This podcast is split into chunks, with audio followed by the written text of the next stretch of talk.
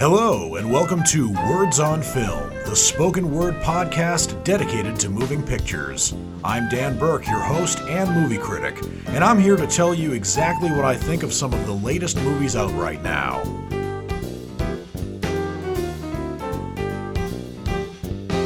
I'm back after a two week hiatus. The first weekend that I was off was Memorial Day weekend, uh, 2023. And I was actually away with my girlfriend uh, on vacation out of town.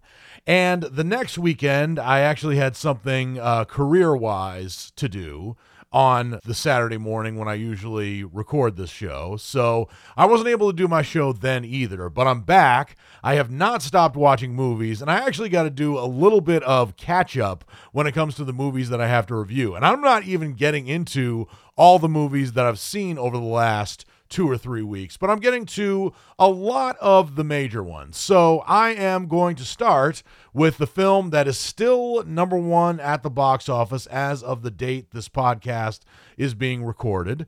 And it's also the one that most people are talking about these days. The first movie I'm going to be reviewing for you is Spider Man Across the Spider Verse. This is not part of the Marvel Cinematic Universe, but it is a film that is brought to you by Sony.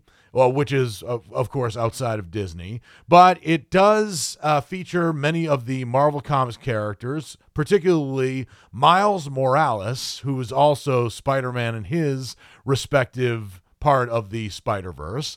It is the sequel to the Academy Award winning Spider Man Into the Spider Verse, which came out five years ago. And very similar to that film, it is set in a shared uh, multiverse of alternate universes, which is called the Spider Verse.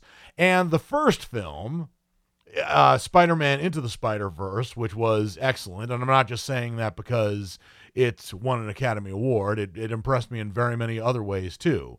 But the first film, which came out around Christmas time in 2018, was directed by Bob Persichetti Pete Ramsey, and Rodney Rothman.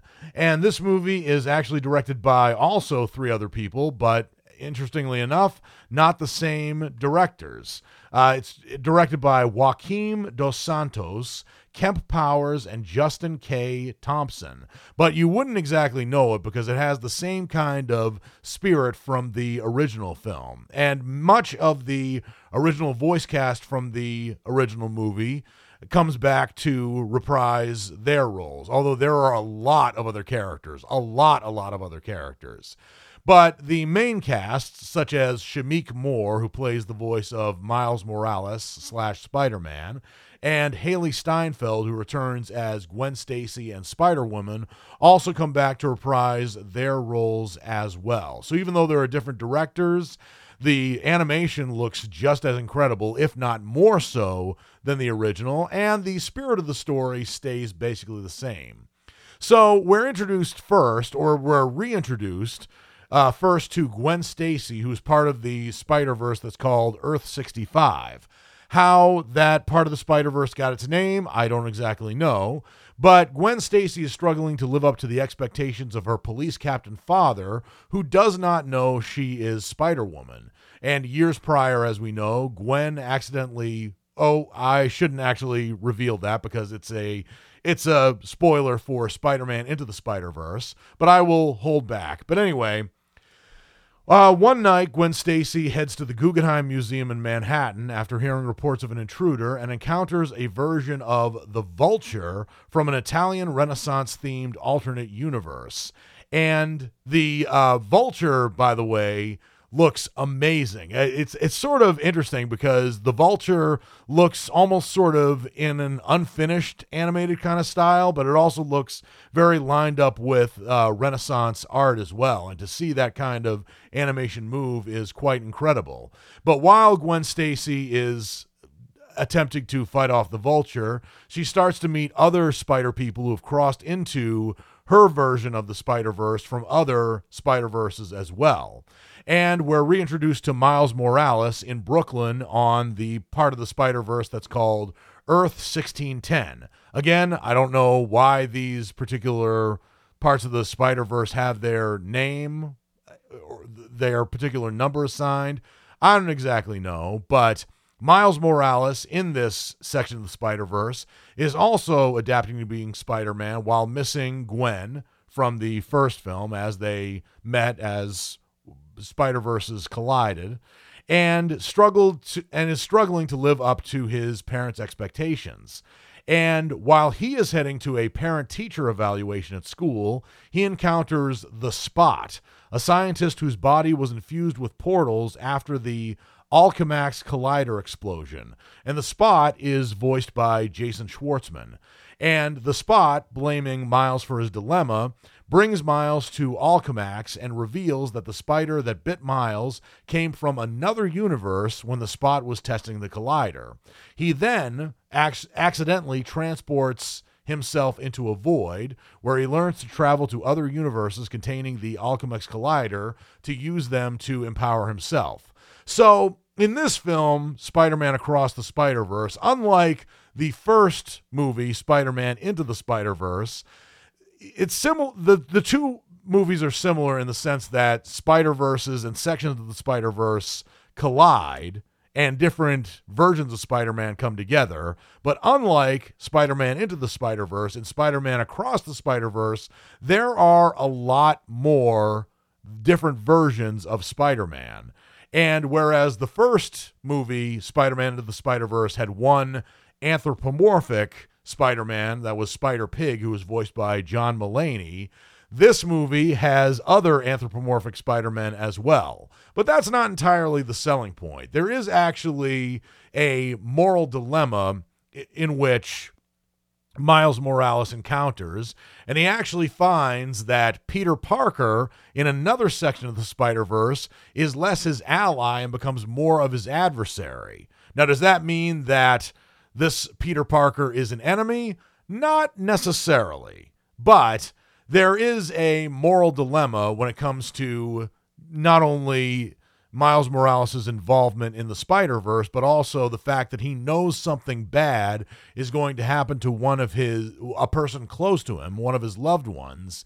But the the catch twenty two of that is if he tries to go into the Spider Verse or another section of the Spider Verse and try to stop this thing from happening, he could eventually break something really bad in the space time continuum. And the movie, while I won't reveal how it ends, is not going to be the last film of the Spider Verse animated Spider Man, but it does end with the dreaded words that might be good for TV shows in in that you can tune in next week or next season to see the next part but the words to be continued are words you don't necessarily want to see at the very end of a film but you get those at the end here. So that's kind of a bit of a spoiler but I'm not revealing any of the major plot points that get up to this point but even without those words to be continued, a lot of people are going to be very excited about the next animated Spider Man movie, and this movie gives them a lot about which to be excited. I wouldn't say that Spider Man Across the Spider Verse is better than Spider Man Into the Spider Verse. I think sometimes the incantations of Spider Man from the other multiverse get a little dizzying sometimes. And there are other versions of Spider Man that I think they kind of put in there either to entertain people who are just watching this less for cinematic value and more for sort of a roller coaster ride or a carnival ride, if you will, and maybe even to sell toys as well. I mean, there were instances here and there, but fortunately, to the movie's credit, Spider Man Across the Spider Verse, it does maintain a narrative focus. But I do think if they made this a three hour movie, it might be difficult for somebody with my schedule like me to see it, but I would definitely make time, and so would many other people. But it does run at more than two hours, but I don't think anybody really minds. Which is why I give Spider Man Across the Spider Verse my rating of a marginal knockout. It is still incredibly entertaining. The voice cast of just about every character here is perfectly done. Shameik Moore and Hailee Steinfeld are also re- really great at their respective roles, and there are other people who return from the other movies, like, for example, Jake Johnson, who is uh, Peter Parker. And there's also uh, some other voice talent as well that I don't really have time to get into. But the point is, there are a lot. There, there's a lot to see here. I think it certainly ups the ante in terms of how sequels should be. But also, it makes me want to see the other one, even though I was profoundly disappointed by seeing the words to be continued at the end.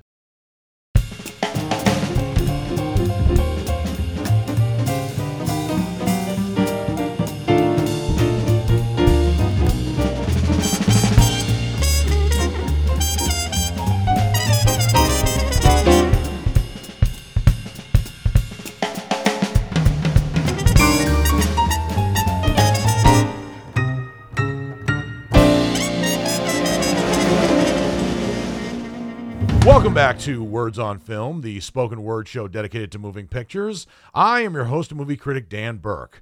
The next movie I'm going to be reviewing for you is The Little Mermaid i.e., the live action 2023 remake of the animated musical fantasy film that is another entry in the repertoire of the controversial Disney live action remakes of animated films.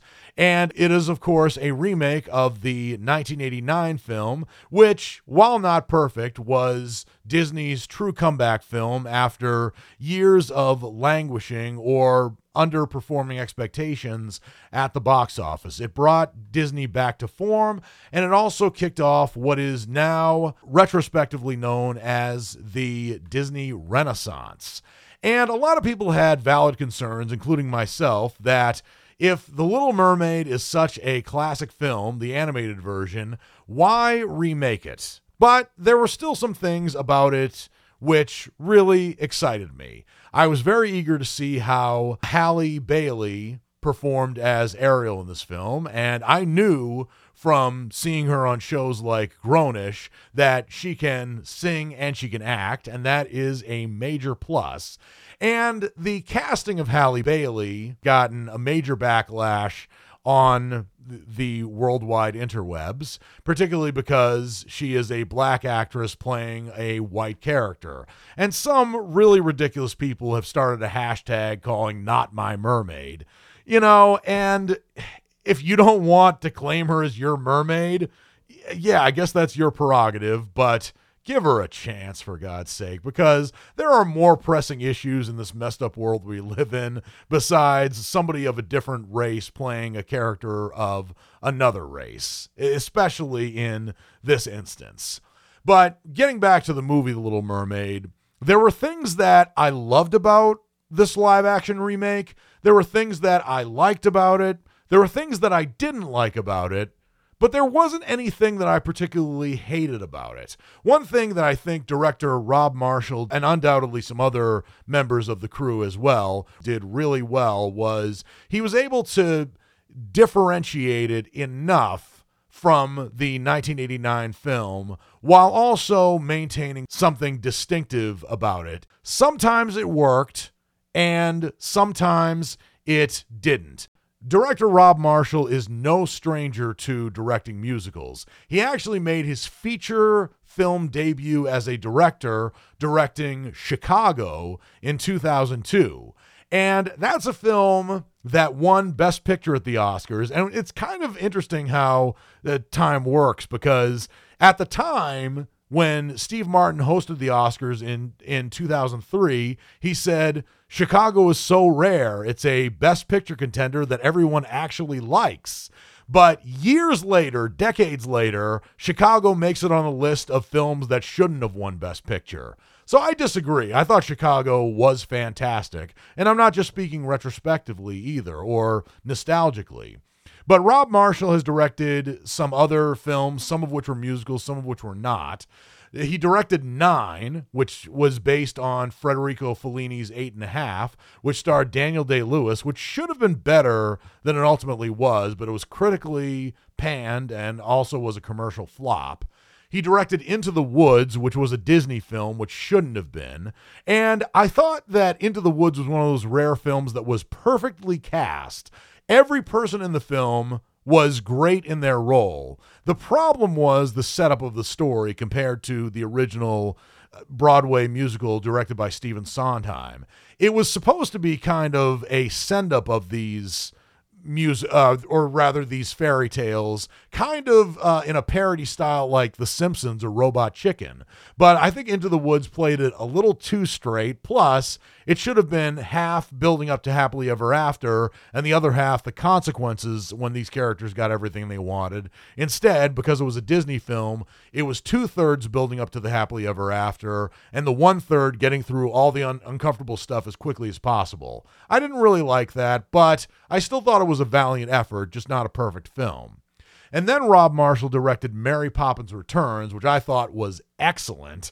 It was a sequel to Mary Poppins, not a live action remake. And while it took some liberties in sort of remaking some scenes from the original Mary Poppins, I still thought it was very good, and Emily Blunt did a good job playing Mary Poppins in that.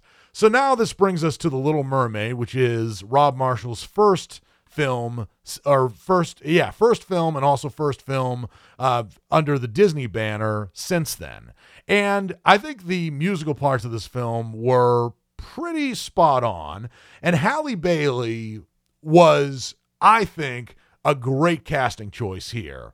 I am saying that because i knew she could act and i knew she could sing and she definitely sang the hell out of a lot of these uh, classic songs like Part of Your World. And she even got some bars in the song Under the Sea. And she actually did pretty well singing that more as a duet with Sebastian the Crab than she did eh, having it sung to her. And I certainly appreciated that much.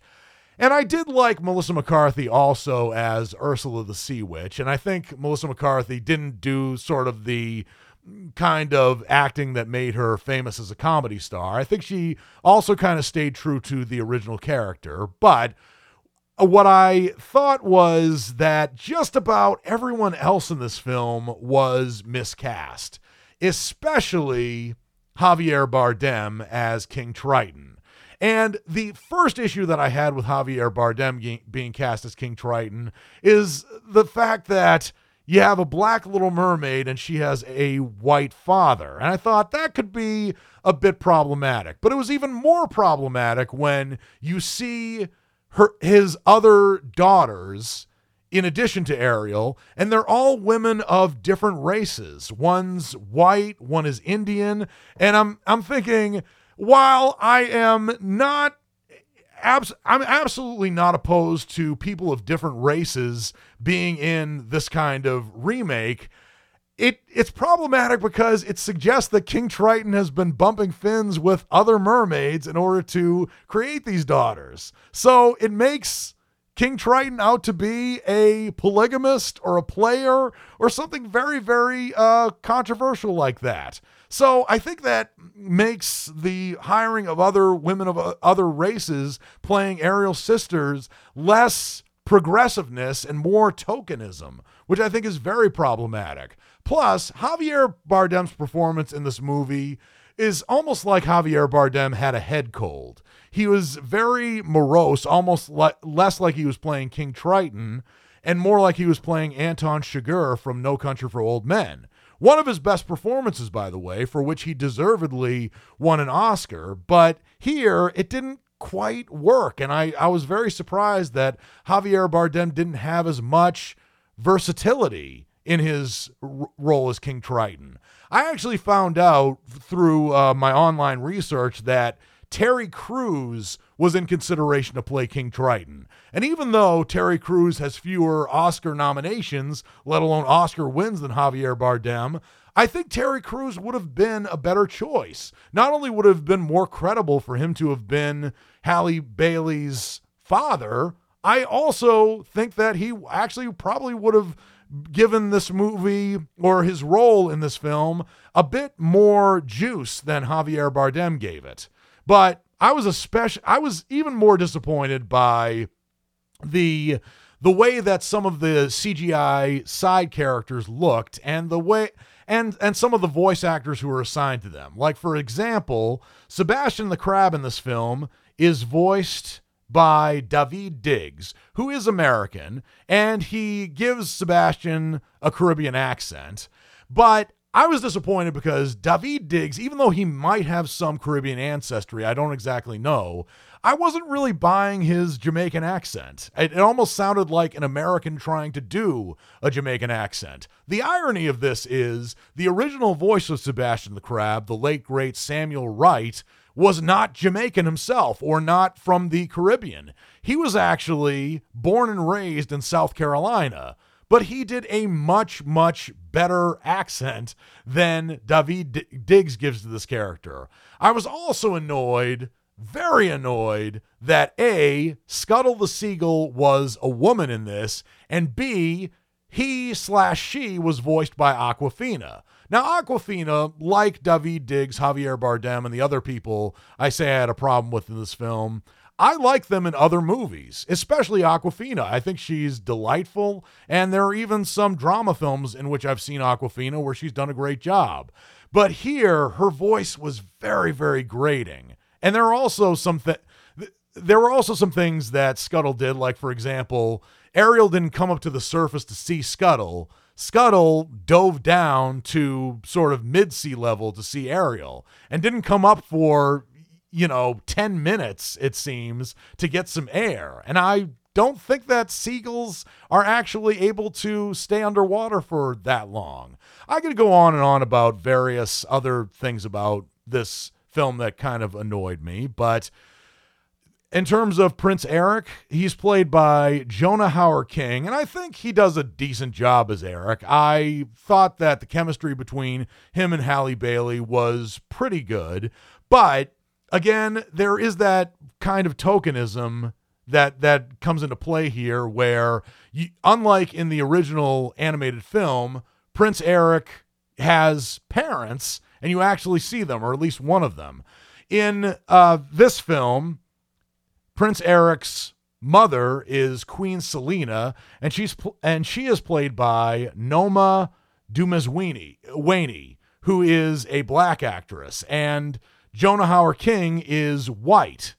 And I normally wouldn't have a problem with this, except that there there are certain scenes where Jonah Hauer-King as Eric explains to Halle Bailey that those aren't his parents and you know Queen Selina is not his mother and that he was adopted. And I felt like the only reason, the only reason that Prince Eric was given that sort of character development was to explain why he has a black mother. Again, it's that troubling tokenism that really kind of took me out of the film and it didn't really contribute to Prince Eric's overall character development in a very positive way. So I think The Little Mermaid is semi decent.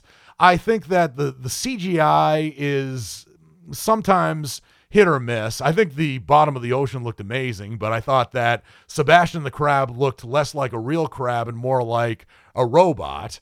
And there were some things that were just all, altogether very forgettable here. Halle Bailey in the titular role did an amazing job. I thought she was the best casting choice. Melissa McCarthy came in a relatively close second here, but there was a lot more griping that I had about the fact that this movie was made into uh, a live action film and it might as well have just stayed animated.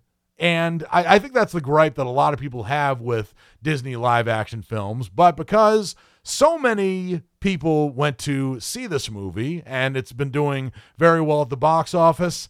It's not going to be the last Disney live action film, but I do give it credit for at least diverging respectively in some instances away from the original, unlike the live action remake of The Lion King that was directed by Jon Favreau back in 28, uh, 2019.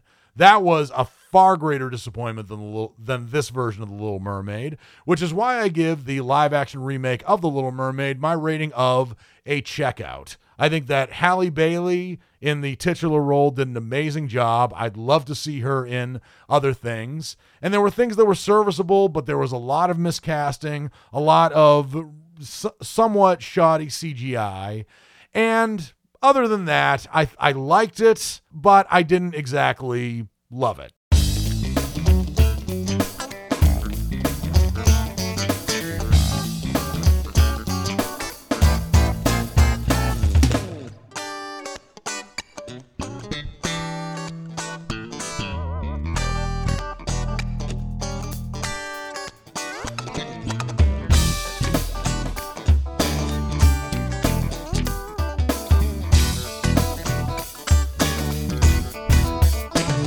Welcome back to Words on Film, the spoken word show dedicated to moving pictures. I am your host and movie critic, Dan Burke. The next movie I'm going to be reviewing for you is The Machine. This is a live action American comedy that opened in theaters on May 26, 2023, and stars Bert Kreischer as the titular machine. And this is apparently a name that Bert Kreischer has as a nickname. I don't know if he gave it to himself or if he was given it later, like in his college days, but Bert Kreischer in this film plays himself. And for those of you who don't know Bert Kreischer, he is an American stand up comedian, podcaster, reality television host, and actor. Interestingly enough, he was born on November 3rd, 1972. And the reason this is amazing is because I was born on November 3rd, 1982. So it, it's kind of fascinating when you when you realize that there are some people out there who are born on the same day as you, maybe exactly a decade apart. But for those of you who don't know, he made a name for himself actually in 1997 in a way that colleges do not want you to make a name for yourself. But he was featured in an article in Rolling Stone while attending Florida State University. And the magazine, and talk about a, a, distinction from a major publication when you're in college. So, Rolling Stone magazine at the time named Kreischer, and I quote, the top partier at the number one party school in the country. And interestingly enough, Oliver Stone, after reading that article in Rolling Stone, bought the movie rights for Bert Kreischer's life and also his moniker in that respect. And while eventually Oliver Stone gave up the rights, it would have been really fascinating to see what kind of movie Oliver Stone would have made from buying the rights to to Bert Kreischer's life or at least reputation because Oliver Stone to this day hasn't made a comedy, but Bert Kreischer's life was the inspiration for the 2002 film National Lampoon's Van Wilder, starring Ryan Reynolds and Tara Reid, in addition to Kal Penn, Tim Matheson, and other people. So, The Machine is like Van Wilder, based on Bert Kreischer's life, career, and reputation. But unlike Van Wilder, it is directly about Bert Kreischer, with Bert Kreischer playing a fictionalized version of himself. So this film is actually a take on a stand up routine, a specific stand up routine that Bert Kreischer did, and it went viral in 2016. And this stand up routine involved Bert Kreischer going on a trip to Russia in 1999 when he was a college freshman. And in during one night of drinking and hard partying, he befriends a tour guide named Igor along with his friends, and he earns the title The Machine. And he turns his story, not just about drunken debauchery, but also about stealing a watch, into a comedy special that goes viral on YouTube. Now, this actually happened, but this movie sort of asked the question what if somebody from Russia really wanted that watch back? They saw the video on YouTube, they understood it, and they also wanted to seek vengeance on Bert Kreischer for stealing that watch. And admittedly, the watch is not a very good MacGuffin. Once you actually see what the watch looks like, it looks like a very ordinary pocket watch. It doesn't look particularly ornate or ostentatious. And I think if it did, and this is probably faulting the, the prop department in this movie, I think that probably would have made it a better kind of MacGuffin. But regardless, even though the watch is not all that spectacular, First of all, Bert Kreischer doesn't know exactly where it is. And secondly, he gets visited in his lavish home in the United States by Irina, who is a mobster who's played by a woman who is may not be Russian, but she's probably Eastern European by the name of Eva Babik.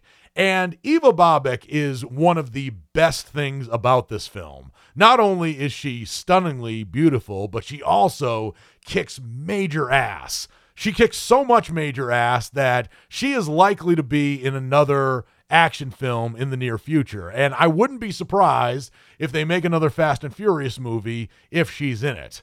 But in addition to Bert Kreischer being basically kidnapped by Irina, uh, his father, Albert Kreischer Sr., who's played by Mark Hamill, finds himself as an unwilling accomplice who goes with him back to Russia in order to find this watch as well as find the tour guide whose name is Igor. But because Igor is a name like John or William in the, well, Igor in Russia is like the name John or William in the United States, i.e., it is a very, very common name.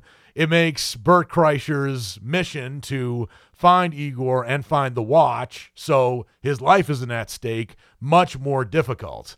Now, if an American comedian like uh, Bert Kreischer were going to Russia, I would imagine in a movie like this, I would like him to maybe do something grandiose like kill Vladimir Putin I think he would be a hero in the United States as well as the Ukraine if he did that. But then again, there have been there has been another film about killing a controversial dictator, namely The Interview, that not only earned the ear of North Korea, but it also altogether wasn't a very fast, fascinating or very funny movie. It was okay, but it wasn't as great as it potentially could have been. And largely that was the fault of James Franco. But Bert Kreischer, I think, does a pretty good job playing himself. Mark Hamill does an amazing job playing Bert Kreischer's father. And it's not particularly well explained or elaborated what the issue is between Bert Kreischer and his father.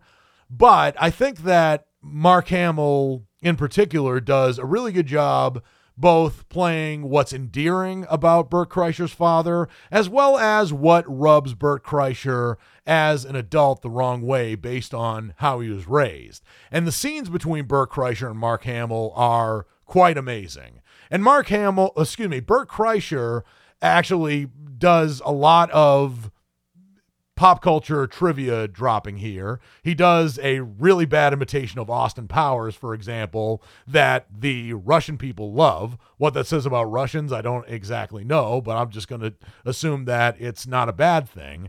But fortunately, with all the pop culture trivia that, or the pop culture references that Bert Kreischer makes, and some of the parodies that he has, I am so thankful that Star Wars was not alluded to in this film because I think it shows that Mark Hamill can play other live action roles very well besides Luke Skywalker. And Mark Hamill, in addition to Iva Babić, was my favorite part of this movie. And The Machine, I think, was a bit predictable in its story. And I think some things, uh, particularly the action sequences, were a little too over the top, kind of like Cocaine Bear. But also like Cocaine Bear, there were some parts in this movie that I found that I find myself chuckling when I saw it. There were some lines that Mark Hamill spoke that were just flat out funny. But I think it was, while it did have its weaknesses and it wasn't a perfect film, it's a film that did make me laugh. And I could definitely see this film becoming a cult classic at least five years from now, which is why I give The Machine my rating of a checkout. And I do have to say that if I knew a guy like Bert Kreischer in college, I would probably hate him and I would probably hate him even more because of the fact that he became rich and famous from being a party boy. But I think there is enough in this film to make me go on the side of Bert Kreischer, and especially when he's sidelined and also finds himself being kidnapped by a Russian mobster and finds himself also going to Russia while also not trying to drop any hints particularly to people who are close to him, like his wife and his daughters, that he's actually being kidnapped. I thought that was actually a good plot development. I just think the film could have been a bit funnier in various places, but I think that if it hadn't been for Mark Hamill playing his father and also Iva Babić playing both the heroine as well as the straight woman, I think this film would have been largely forgettable, but it could have had some improvement in terms of its laughs as well as its prop department and making us actually care about this watch that's gone missing. But overall, I think it was a serviceable comedy that I think might get some more appreciation later on. We'll see, of course.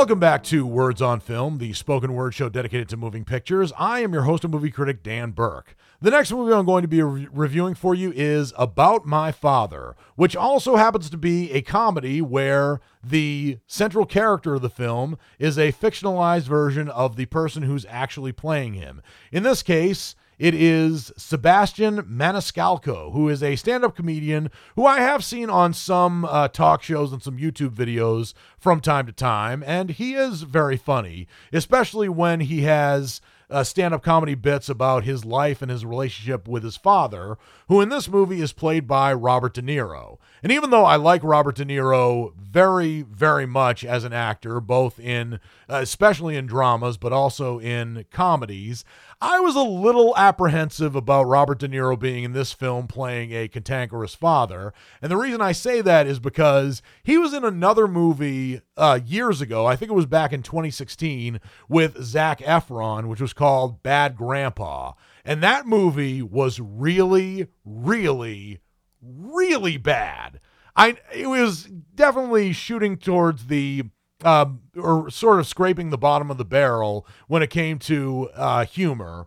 And a lot of it, while I do have a raunchy, sick, and twisted sense of humor, wasn't really getting to me. And there were some scenes, uh, including uh, part of Robert De Niro I never ever want to see. I hadn't wanted to see it before, and I don't want to see it again. Shown on screen. Hopefully, it was a body double, but it still made me wince when I saw it. But fortunately, About My Father is not as bad a comedy as Bad Grandpa, and I appreciated it for that reason. But then again, it did have some predictable elements to it.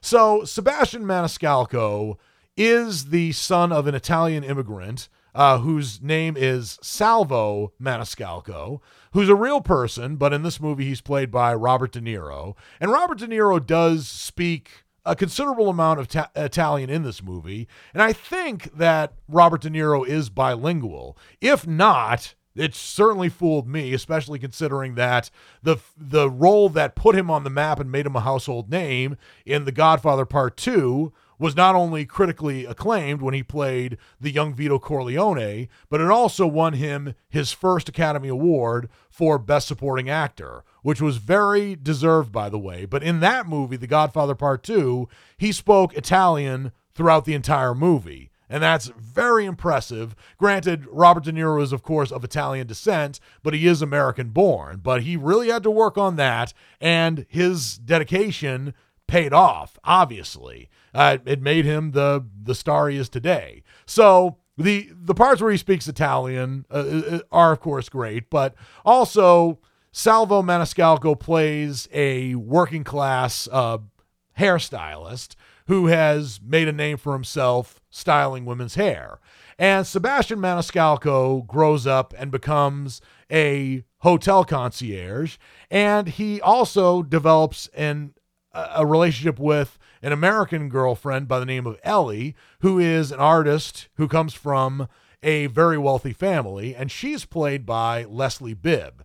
And Leslie Bibb has a lot of times been typecast as the other woman. In other words, she's the woman that is either with the protagonist of a film or she's somebody who the protagonist of a film desires before the protagonist moves on to another uh, woman who's a better fit for him. But Leslie Bibb, I think, over the last few years in movies and TV shows, has broken away from that typecasting. And here, she and Sebastian Maniscalco have great romantic chemistry together. But the bricks sort of uh, fall out of place when she invites uh, Sebastian to her family's summer home for a Fourth of July weekend with her parents. And it's then that you realize that she comes from not only a wealthy family, but a family whose lineage traces back to the pilgrims who came to this country in 1619. And if, if you probably go back even further, this family probably dates back to when the Anglos met the Saxons. And they're. they are uh, certainly uh, quite the family.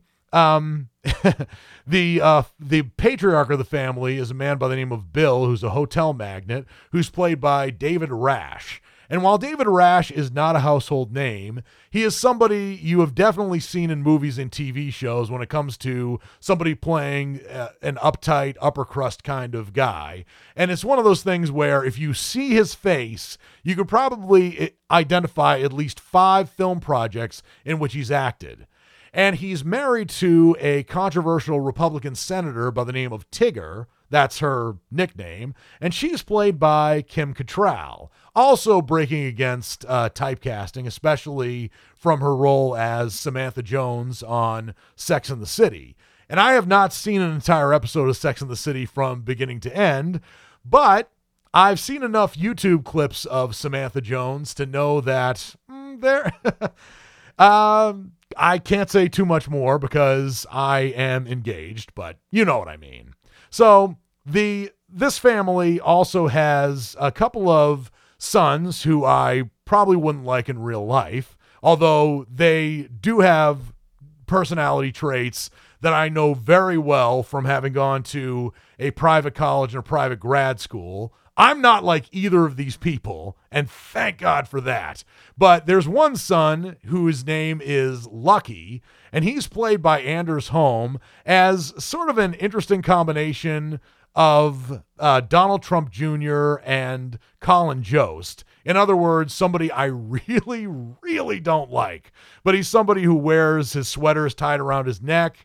He knows how to cater to wealthy clients and he plays golf. And Anders Holm, to his credit, does a great job playing this really obnoxious wasp who revels in his family's affluence. But there's also another son named Doug who's played by Brett Dier, who also, um, well, he's not quite as upper crust as uh, Lucky, Anders Holm character, but he is definitely rebelling from his family in a way that is also very obnoxious. And what I've also seen from private trust fund wasps as well. He grows a beard, he has these uh, bowls that are made out of crystal that he uses as healing bowls. He's kind of this he's he's sort of buying into this being a new age healer he's also very obnoxious.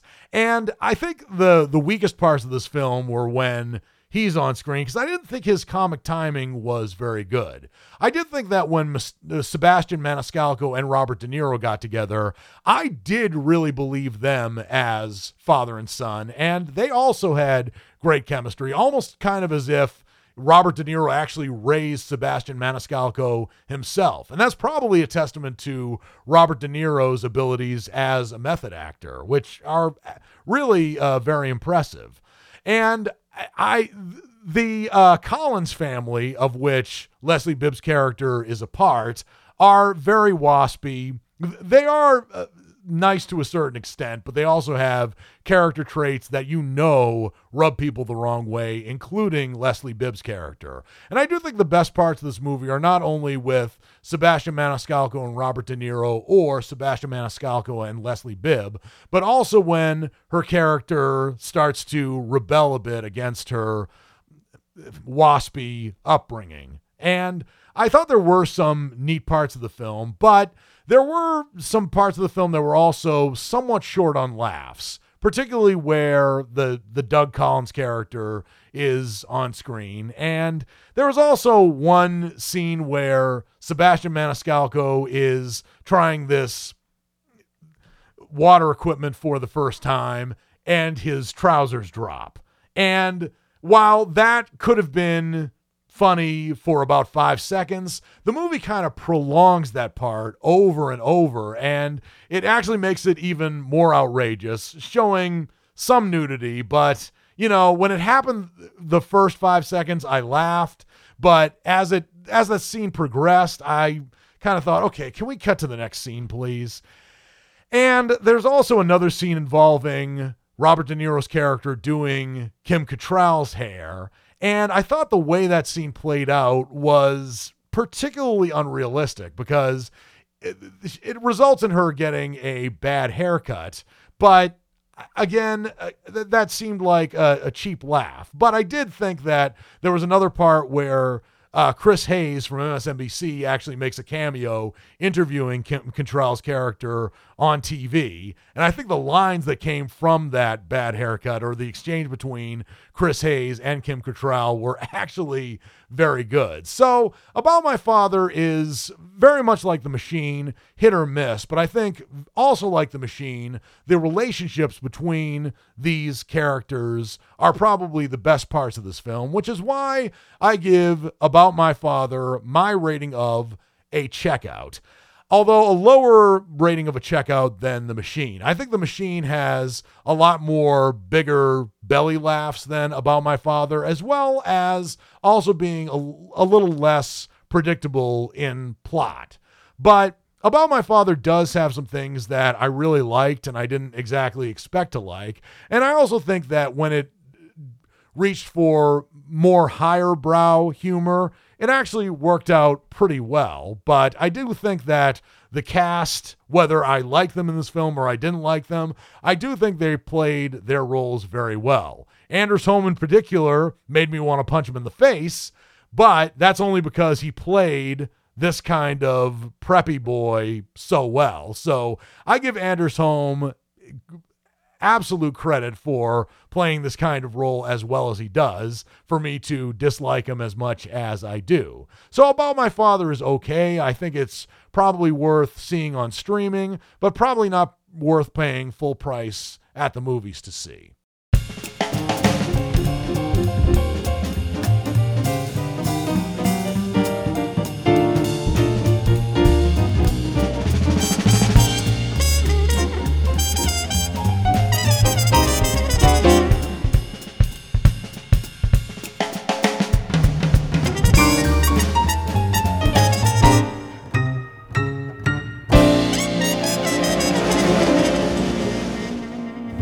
Welcome back to Words on Film, the spoken word show dedicated to moving pictures. I am your host and movie critic, Dan Burke. And now that I've reviewed all the movies that I have to review for you for this show, it's now time for me to get into my final segment, which is What's Coming Up Next.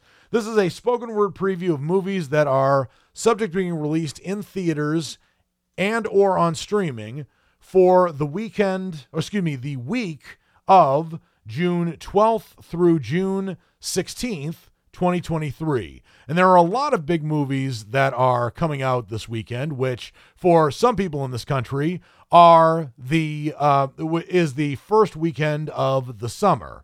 And here in the South, and I'm really not used to this, um, having been born and raised in New England, they get out of school in late May. Whereas us in New England, depending on the kinds of snowstorms we get, get out in mid to late June. But then again, kids in the South go back to school in August, and I can't even fathom uh, going back to August, you know, when I was a schoolboy. But regardless, there are a lot of big movies coming out, and uh, many of them I will be reviewing for you on next week's show. The biggest movie, or one of the biggest films that will be appearing in theaters on Friday, June 16th, is a film by Disney Pixar called Elemental, and it follows an unlikely pair, Ember and Wade. Ember is made out of fire and Wade is made out of water, which, despite the movie being called Elemental, fire and water are not technically elements, they're compounds, but I will pat myself on the back for being a chemistry geek because I did so badly in chemistry when I was in college. Really, really badly. I tried my best. But anyway, anyway, uh, Ember and Wade uh, live in a city where fire, water, land, and air residents live together. Interestingly enough, um, with Captain Planet, would would Heart be another resident? I, I don't know, but Captain Planet is a Hanna Barbera production. Elemental is Disney, so opposite ends of the animation spectrum. But this movie looks uh, pretty good. Um, Disney Pixar has had a bit of a struggle over the last year.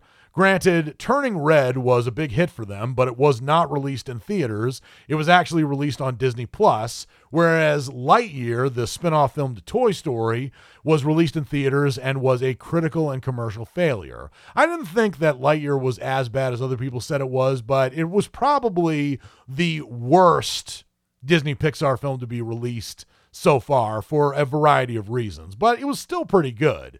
I think probably Disney Pixar's worst film is better than one of Illumination's best films. So, you know, there's that.